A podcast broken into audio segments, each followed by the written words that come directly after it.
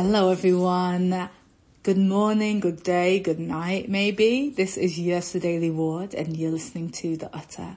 You know, I told myself that maybe this year I would stop introducing the voice notes in this way.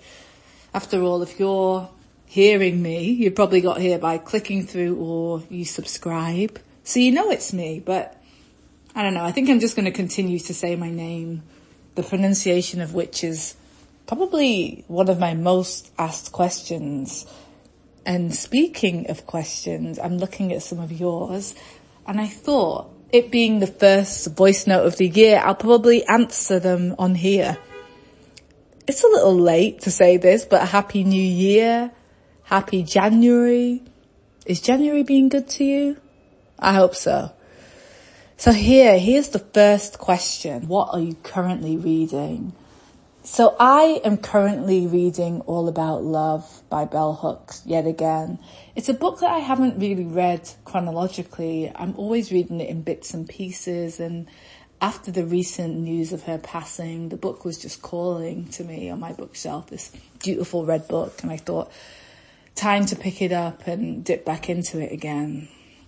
And the other book that I just love is a new book. It comes out in May.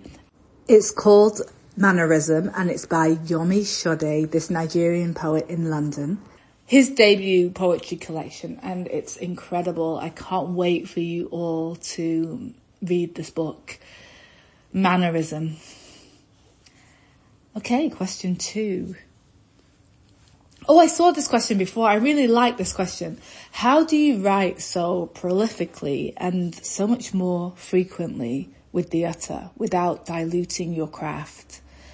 I'd be so scared of writing so much and so frequently that my work wouldn't be as rich or strong. And as an extension of that idea, are you ever scared, as basic as it sounds, of running out of new things to say?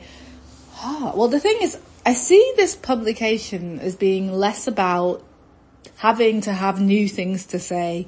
I mean, really, uh, what new thing is there in the world? And so I try not to let the fear of repetition get in the way. And as the utter is written by just one person, that one person is very likely to repeat and forget and repeat again. And I think this mirrors life, in fact the fear when I began writing these notes twice a week was that I might have nothing to say. But something about this commitment helps me to kind of build muscle and dexterity in just saying the thing, whatever the thing is, and meeting myself where I am on the day. And the goal is never to have a perfect piece of writing, but an honest one.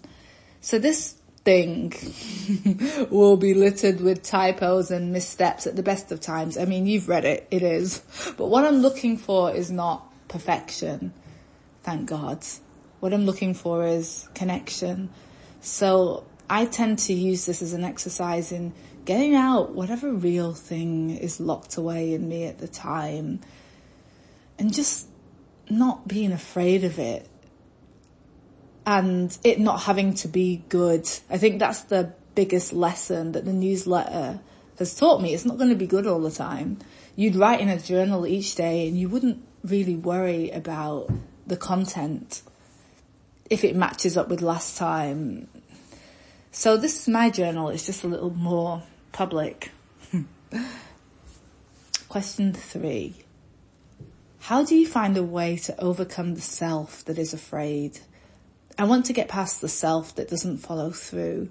Go for it, lead and give her all. How do I meet my edge and go even further? Well, we've just kind of been talking about that, haven't we? I, I constantly live with this urge to shake things up. That urge lives inside me and I think it's really important for us to step out of the arena of comfort regularly and in all areas, in love, in communication, in vulnerability, in movement and, and body practices, in boundary work. And I think, I think we have to surprise ourselves and surprise ourselves often. I think we owe it to ourselves. Just as like an ice cold plunge or shower can be good for some bodies, we have to keep things fresh. Remember the hacks for dynamism a few entries ago. It helps to have things to be excited about, things that pump up your adrenaline. And if there is a lack of those things, that is also telling you something. I think if something feels repetitive and life feels stagnant and these things feel no longer challenging and no longer for your highest and best, if you are not being tested, you're probably being shown a new branch somewhere, some fork in the road that needs to materialize. And I don't think we ever overcome the self that is afraid because I think there's always new things to fear, but we must learn to walk with them, acknowledge them, shine a light on them, challenge them, understand them and do things every day to disrupt these old patterns. There are invitations to the edge every single day. So begin, even if your moves are small, make a pattern with them, allow them to make more of themselves. And this is the other thing that I am getting to know all the time.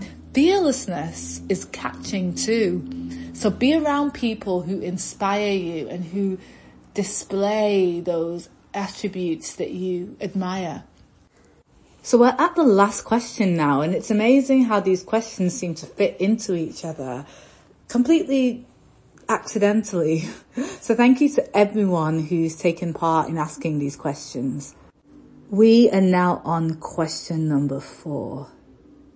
I want to create more financial abundance through love and my voice and my words. I'm also learning how to share these gifts in this lifetime. How might I step more into this? I really like the sound of this question. Your love and your voice and your words, a winning combination. Sounds like a trio of power. And as a writer, I really connect with this question and the words together sounded very resonant to me. And whenever I think of resonance, I think of abundance. I think anywhere that we place energy into our passions and we are honest and true in the, in the things that we're trying to convey.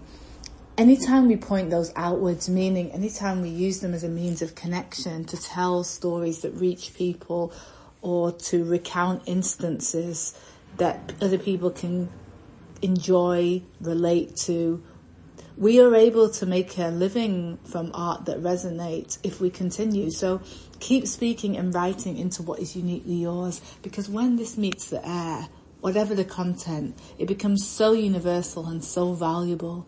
So now you know what you want. Lean into it as much as you can. Spend as much time with it as you can because you start to unwittingly create more experiences and opportunities that bring it about. I hope that helps. So thank you for joining me everyone. I am stepping outside now into the cold, wishing you a kind, warm at heart, if not on the ground, January. And I will see you all, speak to you all, write to you all soon. Happy Friday.